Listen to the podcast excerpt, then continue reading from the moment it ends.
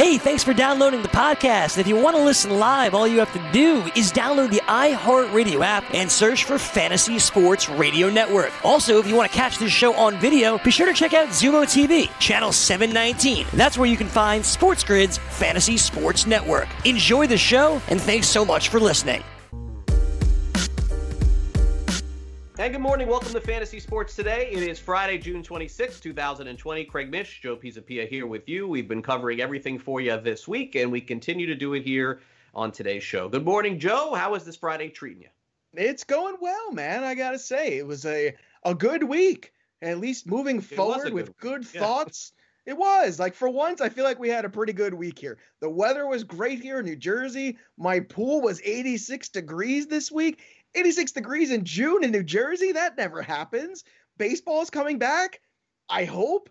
It feels good. I'm trying not to get too excited because I feel like every time I get excited about something, it kind of gets shoved back down. But down. Yeah. a little bit. However, I, I'm I'm enjoying this turn into summer. I'm I'm hopeful. We're talking football. We're talking baseball again. It's starting to feel good about the world for the most part. I know things in Florida are a little dicey right now, so I just hope you, my friend, are taking proper precautions because I, I I don't want to lose Craig Mish here on this show every day. I need the Craig Mish, so I hope you're it. taking the precautions. Okay. Yeah, we definitely are here in this there. household. That's for sure. Very sure. good. Uh, not not a lot happening for us.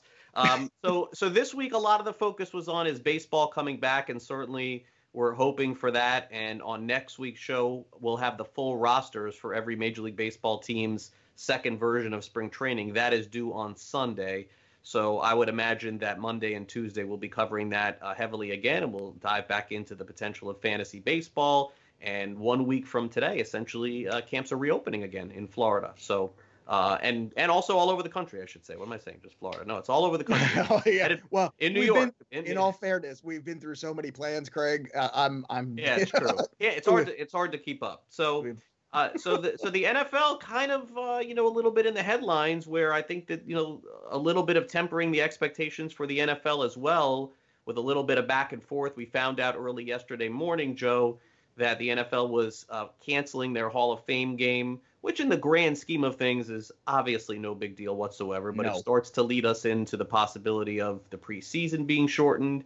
And then there's this idea about fans maybe, maybe not being at the game. That was up for discussion. And then a report came out late yesterday, Joe, about uh, the first few rows, no matter what, of of the stadiums of not being filled, uh, no matter what, even if there are fans allowed. I guess to you know sort of create a bubble around the players while the games are going on. So.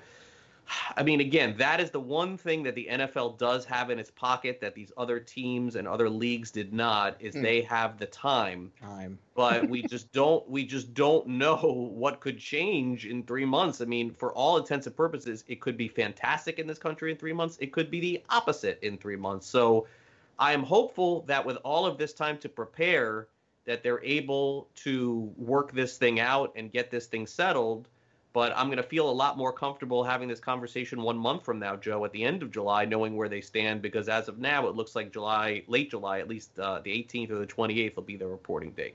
A pound of gold cannot buy an ounce of time.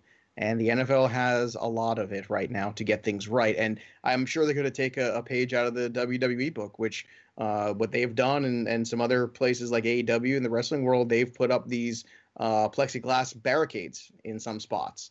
So I wouldn't be surprised to see that. It basically looks like a hockey arena setup, you know, where you're just barricading everything off there with the plexiglass, which makes a ton of sense. Like, why, why wouldn't you try to do that? Let's protect the players. I mean, everyone's there to see the players. If the players get sick, then there's no game. If there's no game, then what are the fans doing there? Um, the other thing that got canceled in all of this as well was the Hall of Fame ceremony as well, which is not surprising at all. Uh, well, it's going to be did the postponed. thing, so. Well, they did, and and you know it's funny because now it happened in football though. So all the football people who don't care at all about baseball saw this and started going, "Oh my God, there's not going to be a season now." Like, no, you're not going to bring these elderly Hall of Famers who have a myriad of health issues to Canton, Ohio, make them travel and then put them in hotels for a couple nights in order to have a ceremony like this. Especially when no one can attend it. It was never going to happen. This was just the official word. So anybody who's fooling themselves who thought that everything was just business as usual, because it's not. And hopefully these folks will have their ceremony at some point in time. They'll have their moment. but the risk for your legendary Hall of Fame talent that you would bring out there into the circumstances of what's going on this summer, there was no reason to do that whatsoever. So I am very glad the NFL made this decision. The Hall of Fame game is epically one of the worst preseason games ever because it happens so damn early. Nobody plays in it at all. It's a joke. So, yeah, there was no reason to do this. Everything that's unnecessary is going to get trimmed away. And you're going to see that not just in the NFL, but everything else. Everything that can possibly be trimmed will be trimmed. And anything that gets us to the game the best and safest way possible is what you're going to end up with in the long run. And I think that's the right thing to do as we continue on here through this long, hot summer. But I mean, Craig, this was a foregone conclusion. This was just an announcement to me. I didn't think anything of this when I saw it. I just kind of rolled my eyes and went, well, duh. Yeah, no, I, I mean, I, I don't say that because again, it's the Hall of Fame, and you know, the the problem is also with that is it's part of a bigger idea, which is the Hall of Fame brings back the greatest players in the history of the game, and a lot of them are elderly, and some of them unfortunately are not in great health, and it just wouldn't really add up to bring no them sense. there. But you know, I I do think though that some clarity has to come soon with the training camps, not for fantasy, Mhm. but just for reality to get a better understanding how all of that is going to work. And what I would also like to see in this country is again, we're all looking for unity on a lot of different topics, and I understand that. But one of them that I think that we have to be in unison on is stadiums allowing fans or not. I, I mean, this thing is just all over the map. Now, inevitably, you know, this thing, you know, usually will work itself out and, and there probably won't be any fans. And I'm not saying that I I mean, I would love to see fans at games, but I just don't understand why it's a, like a team by team and state by state basis. And you may be saying, "Wow, what are you nuts, Craig? Why? Why shouldn't it be that way?" Well, I mean, are, shouldn't we just attempt to have this as safe as possible, just so we can at least enjoy the games on television? Why risk anything else? It's just baffling to Perhaps. me. I don't get it. Well, also, not to mention, if one place has handled the pandemic better than another, why should you know it's it's an advantage, right? If you go into a giant stadium and play, like right now, New York is very low, New Jersey's very low compared to some other places. Now they kept us a very long time, and I have to say, from what I've seen with my own eyes here, just you know being out and about in a limited fashion, the guide everyone's been very strict about the guidelines. And we extended longer than we were told initially. And there was a big harumph collectively. And then everybody just grinned and bared and did it. And now if you look at our curve as opposed to some other places it's a very different curve. And it's very difficult to say well why do you know a team like the giants or the jets potentially have a crowd and then you look somewhere else and you know a crowd maybe in florida is not going to be there and and you go okay well geez that's kind of an advantage right of, of a crowd versus no crowd can you have Right. that is that fair Yeah, I mean, I, I don't know, but it's. i would you know, say it's- no like, it- it's it's interesting. It's interesting that you know you don't really understand. I mean, other than money, I don't know what else is being driven toward this. I mean, that has to be it because Churchill Well, Downs also. the product like i mean Well, I- no okay. Well, sense, well, like- let me ask you this: Why did Churchill Downs yesterday? And that's why I want to bring this up. Why did they announce that fans are going to be allowed to go to the Kentucky Derby on September fifth? What is it? Except, I mean, does that is that a fan sport no, television? I no, I think that's madness, especially when you consider what it is in that tight space where everybody's in that infield area or whatever they call it there. Like that's that's like the worst possible scenario. I feel like. Uh, but what I- I is think- what are, what is driving these decisions? I mean, What's it's, driving it's got to be about money and nothing else, right? Uh, mean, I think part of what's driving some of these decisions is out of sight, out of mind. Well, it hasn't hit here, so it can't be real. Well, I was here. I was living through it. I lost a, a a friend of mine to this disease. Uh, some other friends of mine that I've had uh, have had this and gotten over it, luckily. But they had quite an ordeal with it, and of course, there's uncertainty of how it affects you long term potentially. So trust me, folks, it's real. But I think it's very difficult for people who are in states where New York, New Jersey, and everything was so hot. And it was crazy in terms of hotspot. And you're somewhere where it's bright and sunny and nothing's going on. And you go, everything's fine. What are you crazy? Yeah, that's a problem somewhere else. Until it starts to come where you are and you start to realize that it's real. And I think that uh, some places are waking up to that. And unfortunately, it feels like everybody always has to learn the hard way about these certain things until it's happening to you or it's in your face, or as we've learned from you know some recent NFL things, until it's on camera. sometimes uh, all of a sudden, people. Very I true. mean, you know, we look at what happened with Ray Rice, let's say, for instance, years ago, right? Domestic violence is a problem. It's a two-game suspension. What happens? Oh my goodness, we, we've seen the video. It's real to us now. Now we have to change everything. You know, it's it's again, we've seen a lot of this going on just in our you know everyday life now with, with a lot of the movements going on here of uh, you know police reform and things like that. That when you see things on camera, it changes you. When you see it, when it's visually impacting you, you feel it and it becomes real for you as opposed to just this this idea that's living in the ether. And I think that's what's gone on here, unfortunately. And when it comes back to sports, I think it's a very difficult question. Some crowds might be available, others might not. Isn't it an advantage? I would say yes, Craig, it is. Well, it could be, and that's something that they're going to have to work out. By the way, real quick, uh, what's the update with the WWE? I know they're having issues. Well, one of their uh, main commentators came down with uh, COVID. They're obviously down in Florida. And WWE was deemed an essential business and been running this entire time, as has AEW, which is also down in Jacksonville area in Florida. And uh, Renee Young, who happens to be the announcer, is also married to ex WWE superstar and now current AEW champion. Jon Moxley, also known as Dean Ambrose. So what's happening, obviously, is that Florida spike is starting now to impact where it was lower in places like Florida. Now, all of a sudden, you know, maybe the reopening too soon, and you're seeing these places, these people may not have been being tested as much as they should have, and it's causing some problems. And there's a lot of concern. Some of the wrestlers have gone home. Some of the wrestlers who have small kids are like, I'm not doing this. Some wrestlers, like Roman Reigns, who had battled leukemia twice now in his life, he checked out before WrestleMania. He was not a participant at WrestleMania because he said, I'm sorry, my life is more important than anything. I'm a high risk candidate I'm not doing it. And luckily, fortunately, no one has given him any crap about it in the company. But at the same time, it's very difficult now because if you're an essential business, you better be testing people and you better be taking care of these essential workers. And if you're not, you potentially have a situation now where maybe you don't have enough people to go and do your TV show. And it's hard because there's TV money and there's contracts. And if you don't fulfill those number of contract dates that you're supposed to do on TV, yeah. those things don't kick in and it becomes a very dicey scenario. So uh, again, this is hitting not just baseball and football. No, it's, it's hitting, hitting, everything. Oh, it's hitting it. everything. Yeah. yeah. All right, uh, we got a lot to cover here on the show. We got our fantasy sports birthdays and this day in fantasy sports up next, but we are locked and loaded today, folks. Vince Carter retired. We're going to go through his career coming up in a little bit. Some potential news as to who may be designated hitter from a club in the National League. We're going to cover that as well. Gray Albright always joins us on Friday, so he's on the show today. Joe's co-host on Diamond Bets.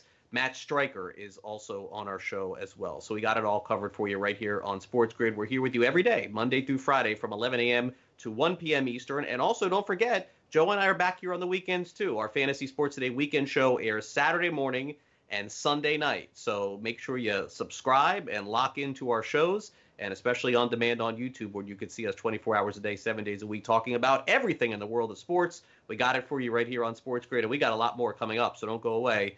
It is Sports Grid. It is Fantasy Sports Today. I'm Craig Mish. He's Joe Pisapia, and we're back right after this. SportsGrid.com. Betting insights and entertainment at your fingertips 24 7 as our team covers the most important topics in sports wagering real time odds, predictive betting models, expert picks, and more. Want the edge? Then get on the grid. SportsGrid.com.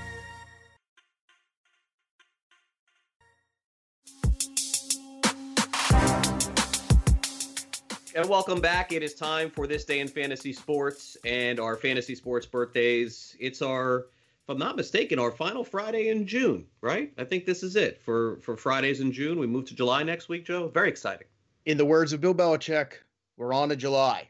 So everybody July. get ready. Okay. There's going to be a whole lot of new birthdays to do, a whole lot of days in fantasy sports. Can't I wait. know you're you're super excited. This is the I segment. Am. Segment two every day. Craig Mish, Joe Pisapia, wishing people happy birthday. And and you know what? On all these birthdays, did you get any of these people anything? No, you didn't get them anything, did you? That's a fair point. This is not even a card. Point. Not even a no. card, Craig. Hmm, no, that's okay. It's okay. Maybe July will do a better job of that. We'll try. You know, All right. Especially uh, you're a camp soon, by the way, too, aren't you? Like you're a camp. You, could. You said you're going to be going to camp soon. We talked about that yesterday oh, on the oh, show. Yeah, I mean, I so think so. You make somebody a gift. Yeah, you make somebody a gift or something there when you're a camp. Okay, gotcha.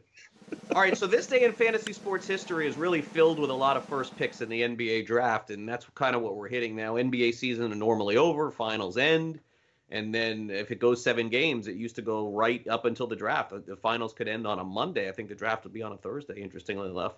All right, uh, 1991, Larry Johnson, first pick in the NBA draft by the Charlotte Hornets. And we got a lot of draft discussion here today. But Joe, uh, when Larry Johnson came out of school, he was uh, a beast out of UNLV, no mm. doubt. His, his height was always in question. I remember at UNLV he was listed at six eight, and then all of a sudden they said maybe he's only six four, six five but uh, he was an elite player in the NBA for many years. That's for sure. It's very weird when you shrink as you get older. You know, it's a very weird thing in your early 20s. It happens sometimes. You know, a guy, you know, one day he's six feet tall, the next day he's five six. There's crazy things happen like that. However, I just want to point out too, lost in the shuffle of Larry Johnson's brilliant basketball career. It's also one of the great characters in advertising, Grandmama. I loved Grandmama. Him dressing up as the old lady and uh, taking guys to school on the court.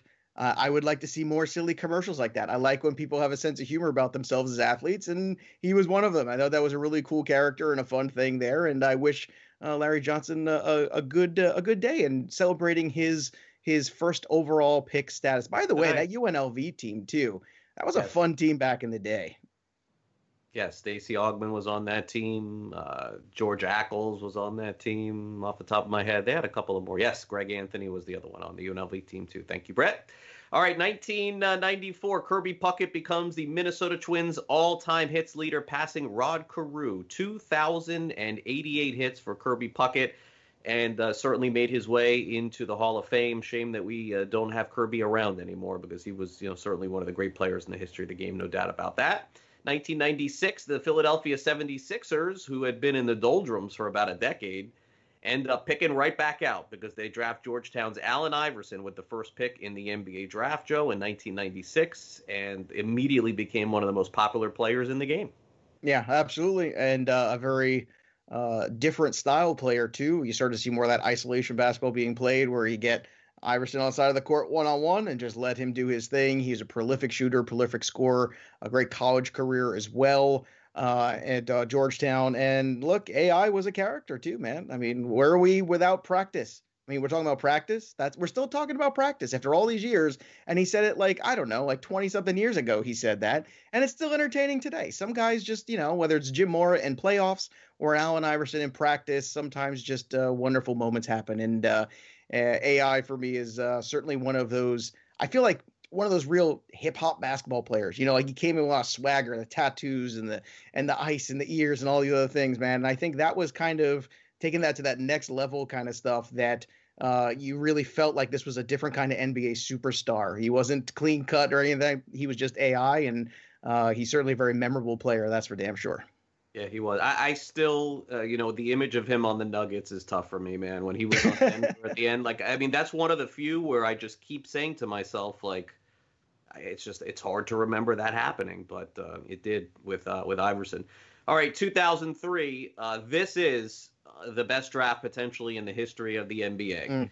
Uh, LeBron James with the first overall pick in the draft by the Cleveland Cavaliers. And following uh, LeBron James was Carmelo Anthony. Following Carmelo Anthony was Darko, unfortunately. But then after that, uh, Dwyane Wade and Chris Bosh. Now, our producer Brett Levy thinks that there are four Hall of Famers in this draft. And I can tell you that I know LeBron James is, and I know Dwyane Wade is, and I think there's a pretty good chance that Chris Bosh gets in the Hall of Fame soon. He didn't get in last year, but I, I wasn't aware. I guess Carmelo Anthony's a Hall of Famer too. I, I didn't have him as a lock, but I suppose uh, because of the Basketball Hall of Fame also using college, and he had a great career at Syracuse too, I think that probably has to be factored in. Yeah, I, I think you probably put it in there. I mean, it's it's difficult. The the NBA is a different one to understand, and again, you have to look at what the league was when Carmelo played, which is a scorers league, and he was one of the great scorers in the league. So I guess that all kind of makes sense there. Uh, he's also saying, you know, a couple gold medals that doesn't hurt as well. Uh, but how would you yeah. rank those guys that I just gave you? You wait, give me to me again. You have Carmelo, you got LeBron. What were the other Wade ones you gave? Bosh. Wade and Bosh. Well, LeBron on a plateau all of his own. Then uh-huh. Wade uh-huh. Ah, and then there's a tough. and then there's a drop off. There's like, a drop off. LeBron and then, is tier one, Wade yeah. is tier two by himself, and then there's and then Wade is almost tier one A. Like because I, I, think, a Wade. I Wade, I, yeah, I don't I don't think he's a two. He just happened to be a two. To three shout. NBA championships. Well, that's what I mean. He was all star perennially. I think he was a superstar in his own right. So I don't. I mean, LeBron is just he's legendary. He's Mount Rushmore type right. guy. Yeah, he is. And uh, I think Dwyane Wade is lock number one Hall of Fame kind of guy. It's the other two that are in a different a different spot. I think both had really, you know, varying difference of good careers. One has a lot of points, the other has a lot more playoff appearances and playoff success. Um, but I would kind of put them there. I, I would I can imagine both Hello of them. gets in. Yeah. I think so. Don't you think so? I mean, look, I'm not as educated on on the NBA as I am on other things, but I would tell you that if Chris Bosh is not a first ballot Hall of Famer, then neither is Carmelo Anthony. That's that's the only thing that I could tell you because Chris Bosh has had a fantastic career, uh, was an All Star every year with the Raptors, won two championships with the Heat, and we've seen other players in sports have to retire early due to illness. And why doesn't he get a mulligan for that? I think he should have been in the Hall of Fame last year, but um, he didn't get in on the first try. All right, uh, 2015. I haven't mentioned Prince Fielder's name in a while, so thought maybe today would be a good day to do it. Of course, his career was also cut short because of injury, but on this day in fantasy sports history, Prince Fielder hit his 300th home run. Yeah, I always enjoyed Prince Fielder. Again, like the big boys at the table on the Diamond Bet show, we actually uh, had our little draft of a softball team when we were, again, starved for some baseball content. We kind of took a page out of Mr. Burns' book in The Simpsons and we drafted our own softball team. And in the middle of my order was Prince Fielder and Adam Dunn. I don't care if after the game we're going to have to spend a little bit more when we go out. That's fine after pizza time when we win we're all going to go out for lots of pizza. It's going to be a good time. But prince fielder one of these dudes that uh, especially in those years in milwaukee man just incredible power years. Absolutely. him and ryan braun one of the great duos in baseball at the time power wise also. I wish the career had been better after he got moved to detroit. It seems like things kind of lost steam for him. I know he had some personal issues hurt. too, yeah, and he had some personal things going on. I know there's a messy divorce and some other things, and then you know things like that happen sometimes. So you know what, Prince Fielder, I look back at that career and I would say a pretty darn good one. Not a Hall of Fame career, but I think a very good player for sure. All right, this day in fantasy sports, birthdays for the 26th of June. And we got a star-studded list for today. Uh, Greg LeMond, all-time cyclist, no question about that. Uh, when you think of cycling, before you thought of Lance Armstrong, it was always Greg LeMond, no question. Uh, 1968 Hall of Famer, now screams and yells on TV a lot. Shannon Sharpe, born in 1968. If, if For a second, thing, I thought it was me. I, I thought you were saying it was if, my if, birthday. if, that's your thing, that's that's that's the show for you. If you like screaming and yelling, those are the shows for you. Well, do you, uh, you, 19... want, you want to do more screaming and yelling? You and I, we could do that. I'm not. I'm not a big screamer and yeller. No, I think my just... I think my point gets across just by by being able to tell people without just saying, "You gotta be kidding me." You know, like you, you gotta be kidding me. It's an easy way. Get, get, get once a week, you just do that because I like when you do it. It's fun. All right. 1974, Derek Jeter, the CEO of the Marlins, was born. So happy birthday to number two. 1976, Chad Pennington, once upon a time, great, probably the last really good quarterback for the Jets, probably the last really good quarterback for the Miami Dolphins as well. Born in 1976.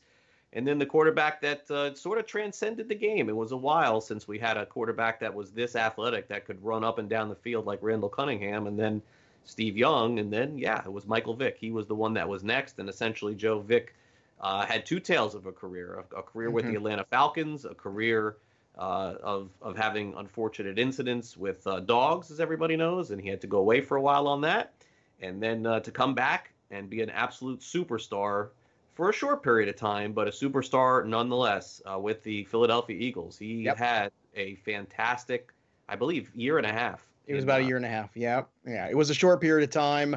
Uh, you can wonder what if, but you know everyone's journey is different. And Michael Vick's is an interesting one. I did watch the two-part documentary series on him. If you're interested in that, go check it out. It's very good. The 30 for 30 on him.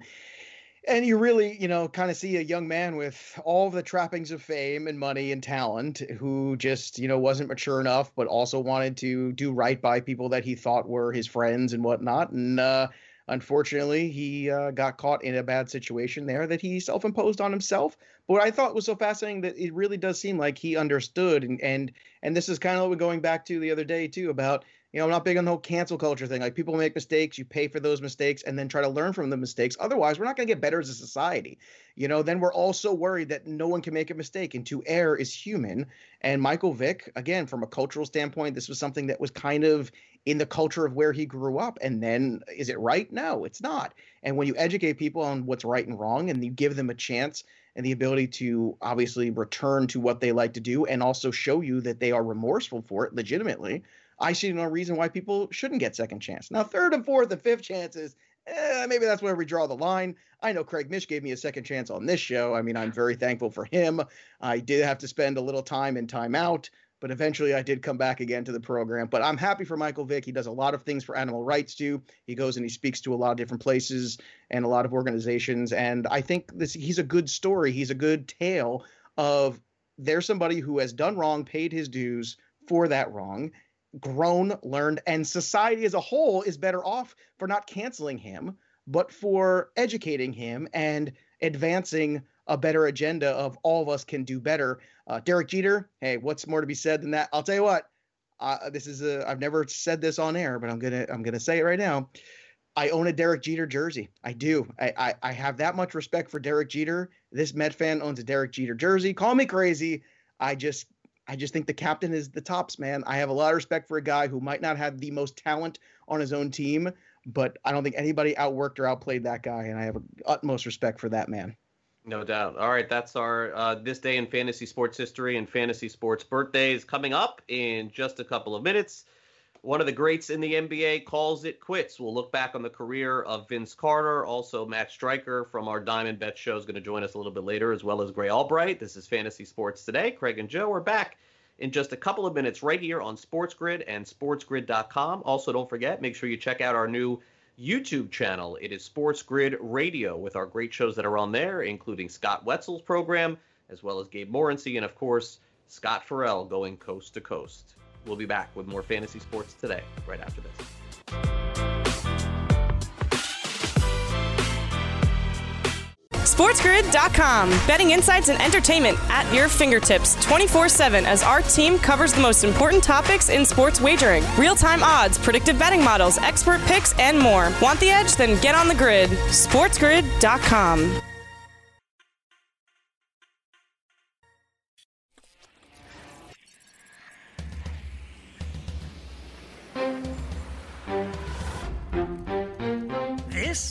is Sports Grid. Get on the grid.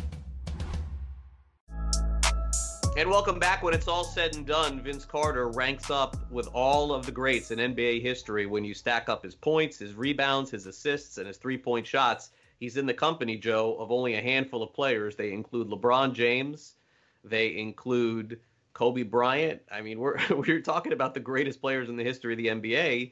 Uh, Vince Carter, you know, certainly is going to go down as uh, as a bona fide Hall of Famer, and it's fun to sort of think and consider all the great years that he had at North Carolina. But uh, in the NBA, he was uh, Rookie of the Year. He was an eight-time All-Star, and uh, you know the fun part about him is that he played like the last five years in the NBA as a nomad, just kind of went to different mm-hmm. teams, mm-hmm. and apparently, by most reports, was sort of a mentor for a lot of kids.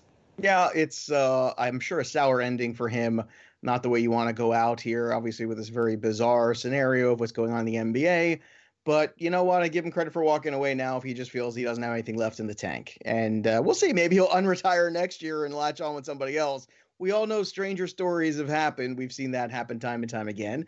Uh, certainly a great career, certainly a Hall of Famer, but I don't know. I, I I struggle with putting him in that same class as all time great. Uh, the numbers might stack up that way, but I think you have to again consider the era and this is an era where there's a lot less defense being played and a lot more scoring happening. So I think you have to adjust some of that in your mind. Uh, I would certainly put him in that top 50, I'm sure. I mean, maybe we want to go push him into that top 25. Okay, I'm listening. I want to hear the arguments. But you know, when I think about all the great players from the 60s and 70s, and then obviously the 80s and 90s, just from the the Jordan Bulls era of the Ewings and Barkleys and Malones and Stocktons, et cetera, et cetera. I know about you, Craig, but I never thought of Vince Carter quite in that same vein. I, I almost kind of thought of him in that kind of we were talking about Dwyane Wade, that that very next tier, very very good superstar player, awesome. But I wouldn't call him all time great necessarily. Is he a player that you consider an all time great NBA player? Yeah, I mean, I, I think I think he's a Hall of Famer, and, and doesn't get much better than that. Is is he uh, in the category of the best uh, players like LeBron James of all time and Larry Bird and Magic Johnson? No, but I mean, you consider everything that he accomplished. He was he played in the NBA for 22 years. Uh, was traded for uh, his teammate in college, Antawn Jamison. I mean, eight All Stars, Rookie of the Year, Slam Dunk champion. And while he was with the Raptors, Joe, he was the most exciting player in the NBA for a period of time. For two or three years, he was. Now, what happened to Vince Carter happens to all players that play like Vince Carter plays is that you get worn down. It happened to Dwyane Wade too. You can only go to that hoop and fall down so many times before it starts to take a toll on your body, and I think it did uh, for Vince Carter. But uh, simply put, I think he's also someone, and we're going to dive into this, that falls a little bit victim to where was he best? Was it with Toronto? Was it with New Jersey? And then the other part of his career and it's you know similar to a major league baseball player. Like Vince Carter played 22 years in the NBA but he played 17 years in the NBA I mean that's essentially it. The last 5 years of his career he didn't play that much. And he was just an extra guy. And some of those extra numbers uh, by just playing every year meaningless minutes or some meaningful minutes on not so great teams sort of padded those stats at the end to get him into that category but it doesn't take anything away again from the first 17 years that he played. It's just he really loved being around the game and and continued to. So, um, but anyway, we could take a look and see. Uh, you know, over the course of his career, he'll he'll be known for coming up with the Raptors, and then was a superstar with the Nets as well. Uh, with the Nets, he played five years, 23 points a game, four assists, five rebounds. With the Raptors, he was an inside player almost exclusively. He played seven years with them, 23 points, 3.9 assists, and 5.2 rebounds a game. And obviously, you see the uh, the assists go up significantly when he moves on to play with the New Jersey Nets. Goes up about uh, almost an assist per game because he becomes more of a distributor than he was a scorer. But uh, I, I, mean, I guess I'll always think of him as a member of the Raptors. Then again, Joe, you were in New Jersey, living there, and and, and when he mm-hmm. was with East, East Rutherford, so perhaps you associate him more with New Jersey. And by the way, New Jersey's teams were really good when he was there too. So. It, that that's a tough one. I I don't know how they do the busts there at the Springfield Hall of Fame and Museum if they would mm. put him with one team. And this is this is like a dead heat for me. I think it's close. It is really close. Um, I would imagine Raptors because I feel like I don't know. I, I always feel like we go with the gut instinct there, so my gut always goes Raptors, and maybe it's just because I can't shake the amazing dunk contest moments out of my head when I think of Vince Carter. I I think of the dunks and I think of young Vince Carter, and and that's what I think of. But I mean, you could say as a successful pro, those years in New Jersey were maybe the best. So it's a fantastic argument. I don't think you can go wrong either way. My guess is they probably lean Toronto. It's also probably good for the NBA if they do. I'm curious what Brett thinks if he's got a choice in there, but I think I'd lean towards that. I think the Toronto side makes sense to me. But if it was New Jersey, hey, uh, you know, that's the, the tricky thing is there's no New Jersey Nets anymore. Now they're the Brooklyn Nets, and I don't know how that all works out. Uh, but this is fantasy sports today, after all. So I want to play a little game with you. Uh, and by the way, Brett says he grew up a Nets fan, so he's biased already. So we got to throw him out. Okay. So you, let's fantasy sports today. Let's play a little draft game. Let's let's live in a bubble. And uh, I, I'm going to go through some of the players, the best players in NBA history to never win a title. And you tell me on a draft board right now, Craig Mish is going to draft a team if he wants Vince Carter or this guy. So okay. uh, let's start with number one, Karl Malone. You want Karl Malone on your team or Vince Carter? I'll take Karl Malone. Okay, so that's one. Uh, Charles Barkley or Vince I'll Carter? I'll take Barkley. I'll take Barkley. Okay. Uh, Elgin Baylor, number three. Oh, that's a tough one. It's not really my era. I'm three years old when Elgin Baylor's playing. I'll take Elgin Baylor. I would agree with that. John Stockton, number four. I'll take Stockton as well. Okay. How about Steve Nash, number five? I'll take Steve Nash. Okay. How about Allen Iverson, AI, number six? I may put Nash ahead of a few of those guys, by the way. That's fair. That's fair. I'm just running through the running through the numbers here. How about AI, Allen Iverson? Mm, yeah, I'll take Iverson too. Oh, I think I would take Iverson. Okay, yeah. uh, now you're getting into modern era. This is trickier. Uh, James Harden or Vince Carter? Hmm, Vince Carter. I I can see that one. Iceman George Gervin. Again, tough. Not not my era of basketball. Uh, I'll take Vince Carter. How about Patrick Ewing at number nine? Completely different players there. I don't even know if that's a fair comparison. Well, how would I'll Craig take... Mish want to build a basketball team? I would want the center. Personally. I mean, I, I know, but there are no centers essentially now in the NBA. It's like they don't even play with them. Uh, I'll take Ewing, but it's close. I mean, I'm just going based on history, and Ewing did get his team to a couple finals and close on another couple. You know, the rest of the names here are guys like Tracy McGrady, Reggie Miller, Dominique Wilkins. Any of the, those guys ahead of or comparable with Vince Carter in your Dominique mind? Wilkins is a great comparison. I think that's a fantastic comparison, to, and and but and I think that that's in line with the kind of player that Vince Carter was too. And Inside, I would take Vince Carter over Dominique personally because uh, again, I think the longevity of how good it's, he it's was. It's close. It's yeah. it's close. I mean, Dominique played on some awful teams with no help. He did. So it's hard. But I mean, the, the thing about that Carter that gets lost is that and again, as great as the beginning of his career was, if you look at his career after New Jersey and Orlando, uh, that he went to Dallas, he was still somewhat of a factor. He wasn't starting games anymore. But the last six years of his career, minutes per game 16, 16, 24 one year with Memphis, 17, 17, 14. That's not points per game, that's minutes, Joe, per game. Like he literally didn't do anything for, the, for, the, last five years of his career. And, uh, you know, I, I, mean, the longevity of his career was only extended by him just being an extra guy, essentially. It, mm-hmm. It's, and look, he is, there's no comparison in the kind of player between Udonis Haslem and Vince Carter. I'm not trying to make that comparison, but it's almost was at the end. Like he was doing more or less the same stuff, a little bit more.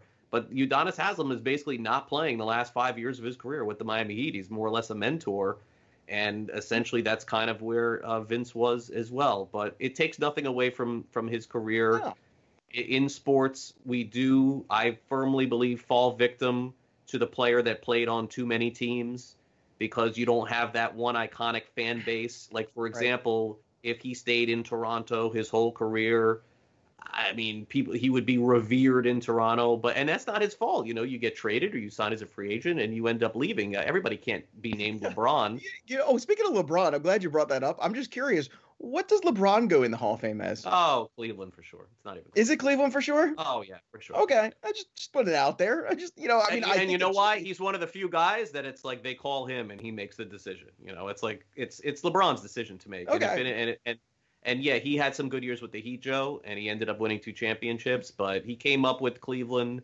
Oh, I know. To a, got to I, a I million agree. finals with Cleveland. Won a championship with Cleveland. He's from Ohio. It's it's. I agree. I agree. Heat, you know, it's, Heat, and, and, I'm a Heat guy, but the, I know you. I mean, it's not even. Well, he did win more championships with the Heat. I'm just that's that's why I, I just asked but the question. I, but that's I figured yeah, as much. Uh, he's, a, he's a when you go through the list of names here too, you know, I had forgotten that Steve Nash never got that title. That was another name of one of those great players that Steve Nash may have been the best on all. Eh, you know, Malone, I got to put ahead of Malone and Stockton. After and that, Nash, I don't know. Steve Nash uh, stacks right up with John Stockton, Joe. He is I, right I don't, there. I don't disagree. Stockton. Steve Nash won the MVP of the NBA. I know.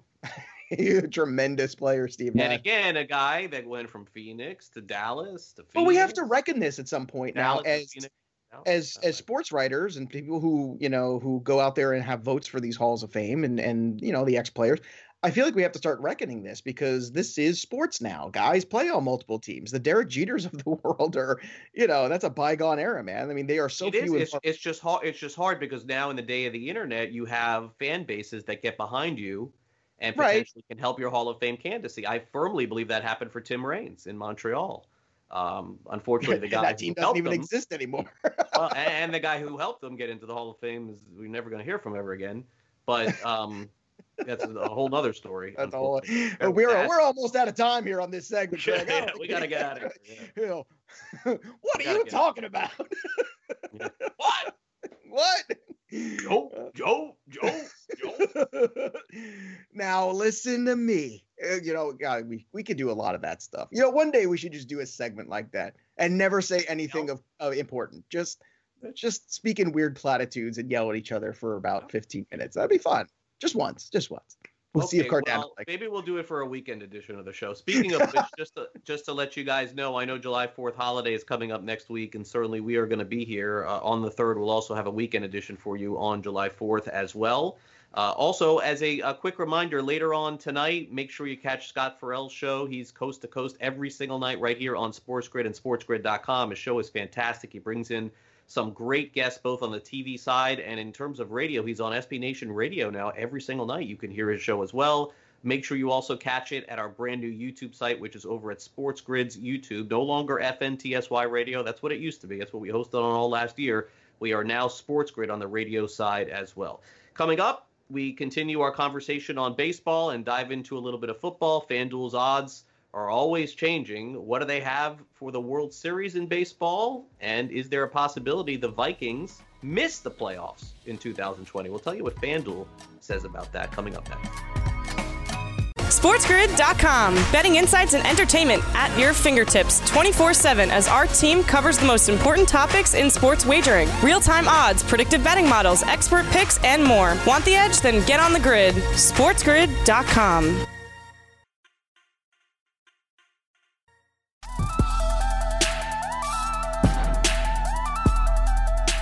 And welcome back with the baseball season set to go off here on July 23rd or the 24th. We have the second spring training set to get underway next week. We'll have all the coverage for you here on Fantasy Sports Today, both from a fantasy point of view, reality point of view, and of course on a wagering point of view. We thought it'd be fun to take a look at FanDuel's odds to win the World Series today, and they actually have a new promotion. If you log on, they've added an odds boost to some of the potential winners, and a lot of them are in the Northeast. But nonetheless, Joe, it's always good to log on to a sports book and see that they're going to give you a little bit better odds than everywhere else. So essentially, that's what FanDuel is doing right now. Yeah, and what's fascinating too is understanding the potential COVID factors of certain places that might be hotter than others and what that might mean to the starts of seasons for certain teams too. And the shortened season, my goodness, you know, just a certain player missing the first two weeks of a season maybe could mean the difference of winning or losing. I mean, look, it all plays out over 162, but I think when we're hyper focused in the 60 games here, every single inning, every single run, everything matters, and that's why I'm super excited about this baseball season. I'm I'm crossing my fingers and hoping for the best, and uh, at the same time, I think there's potential here for one of the most exciting, crazy baseball seasons you're ever going to get. All right, let's uh, dive in right now and take a look at FanDuel's brand new odds, their odds boost for the World Series champion in 2020. And again, uh, you're getting a little bit better odds than you would have normally if you were just to bet it a week ago or two weeks ago. I don't know how people feel about that, but regardless, here it is. Uh, the Yankees uh, are plus 400 on the FanDuel site. If you bet it with the odds boost, you can get plus 500. So what does that mean? You bet $100, you win 400. You bet $100, you win 500 now in this case. Uh, the Mets, they've moved up and given you a nice little boost here from 11 to 1 to 15 to 1. And uh, the Philadelphia Phillies, they've moved up from 13 to 1 to a total of 18 to 1. So essentially, you're getting a little bit of a, a, a boost there. Uh, look, the Yankees are the odds favorite to win the American League. I still say the Dodgers, Joe, are right up there with them. Mm-hmm. Um, any of these have any interest at all? It would seem to me that you know, I mean, the only, I mean, honestly, it would be the Philly. I'd probably take the Phillies before I would take the Mets. To be honest with you, I would probably. Yeah, I can understand that, but I think the Mets have a better bullpen than the Phillies, and if bullpens are going to enter in to this uh, more readily, especially early on for some teams, I don't know, Craig. Like, there's a part of me that actually thinks the Mets might be a better bet. And I'm saying this as a self loathing Met fan, trying to put that away and just be an analyst for a minute here. But I look at the back of that uh, bullpen there, and you've got guys like Lugo, you got Gsellman, the guys who can pitch multiple innings there. That's a huge thing. The Phillies bullpen, not so much. Then Betances potentially along with Diaz at the end. Meanwhile, I'm not even sure exactly how I feel about the closing situation for the Phillies. So if you're going to tax a bullpen, I'd rather be taxing that Mets bullpen. I think that's a much better potential uh, bet there if you're going to bet on a team and what they could potentially do. Now, the Yankees clearly are the way to go, and as you said, the Dodgers as well, because those are two very complete teams. They have good starting pitching. They have an ace at the top, sometimes two or three if you're the Dodgers, right? Depending on how well Price does there, which is a guy, you know, we all talk about Mookie Betts, but everybody forgets that David Price is it's part of that true. deal I, too. I keep forgetting that, yeah. you know, I mean, uh, hello everybody. David Price is the third starter now, and now Julio Urias is a guy that you thought, oh, maybe you get 120 innings. Eh, eh, you don't have to worry about that. All of a sudden, there's no restrictions on him now either. So this is a very potent potential uh, team there, and you've got guys in the Dodger, uh, you know, uh, bullpen potentially like the Dustin Mays of the world and the Ross Striplings of the world, guys who can come in through a couple innings if you need a spot start somewhere. So those kind of teams are built for this kind of 60 game season because they're already so good. They have the chance to dominate. So getting an, a boost on the Yankees, man, I would take that and run because I hate to beat chalk, but sometimes chalk is right, and I think the Yankees might be right this year because that bullpen is sick.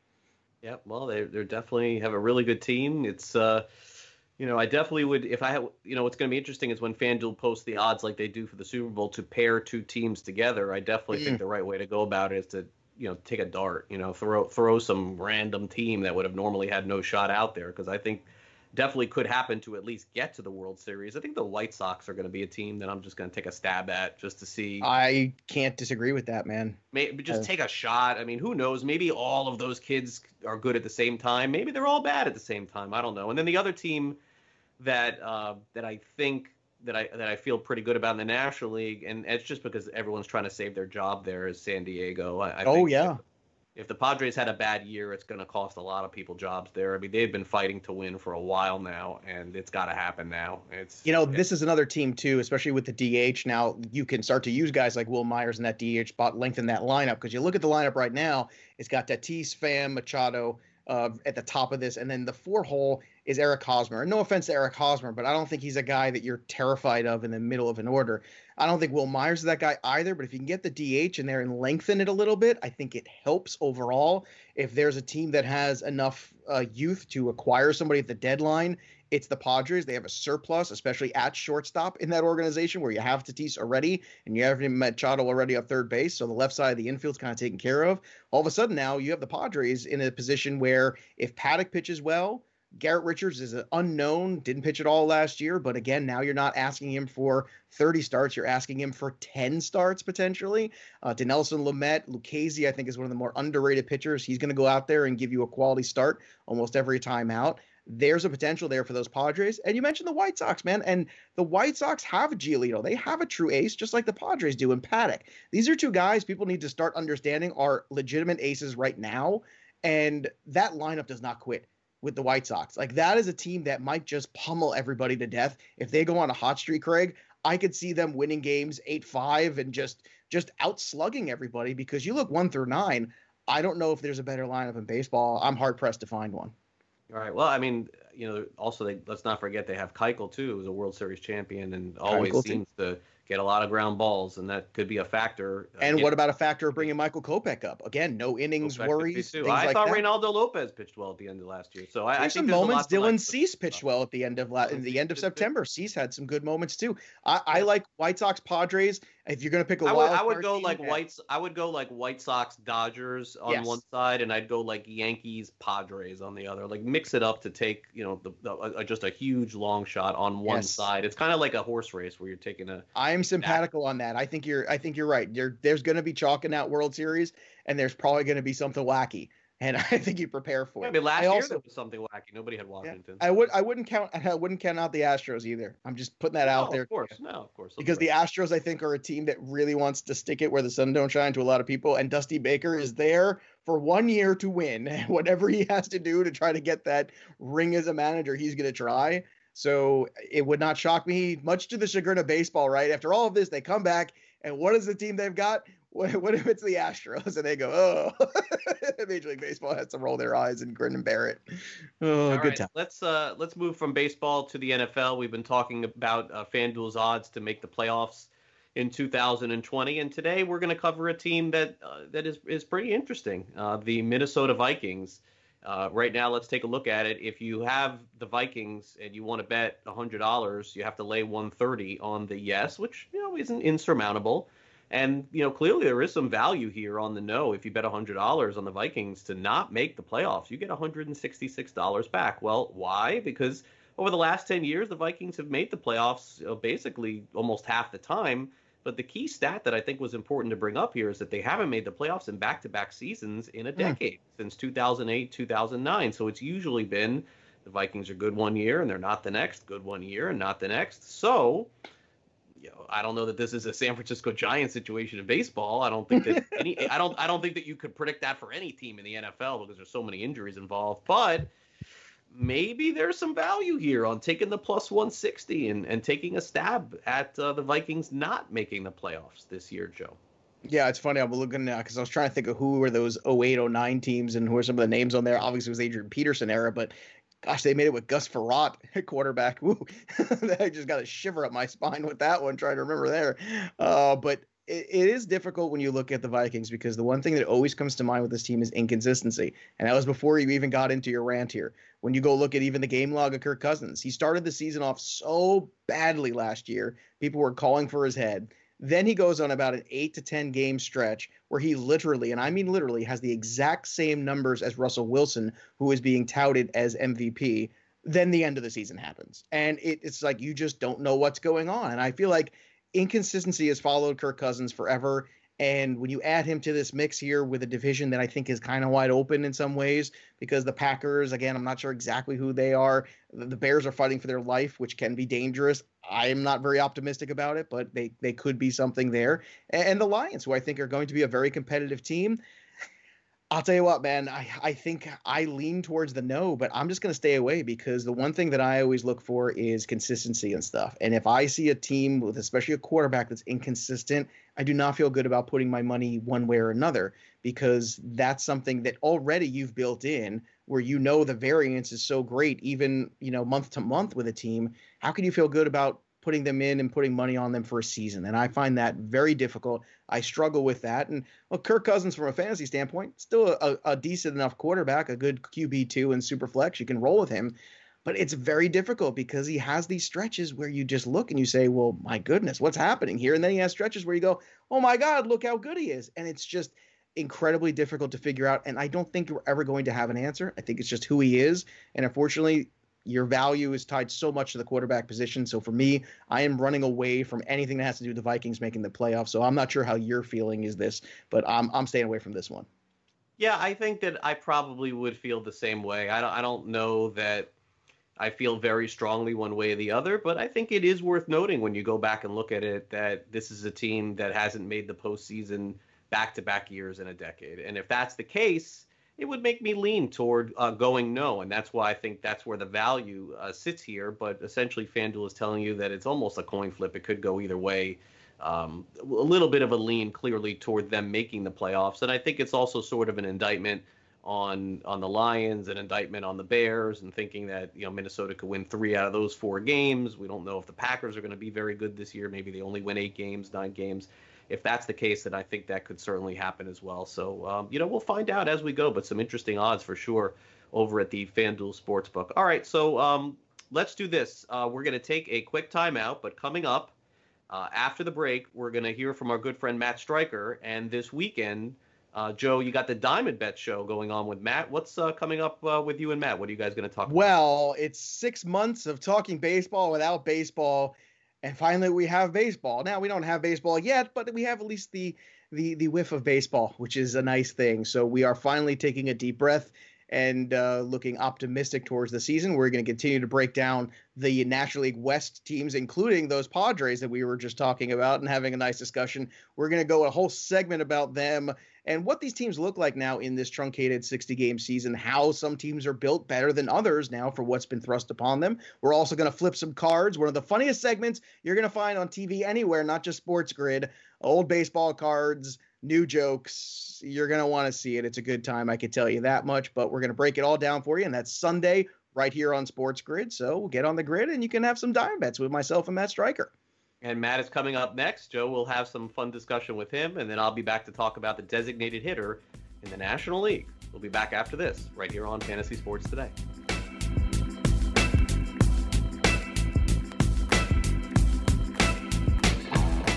SportsGrid.com. Betting insights and entertainment at your fingertips 24 7 as our team covers the most important topics in sports wagering real time odds, predictive betting models, expert picks, and more. Want the edge? Then get on the grid. SportsGrid.com.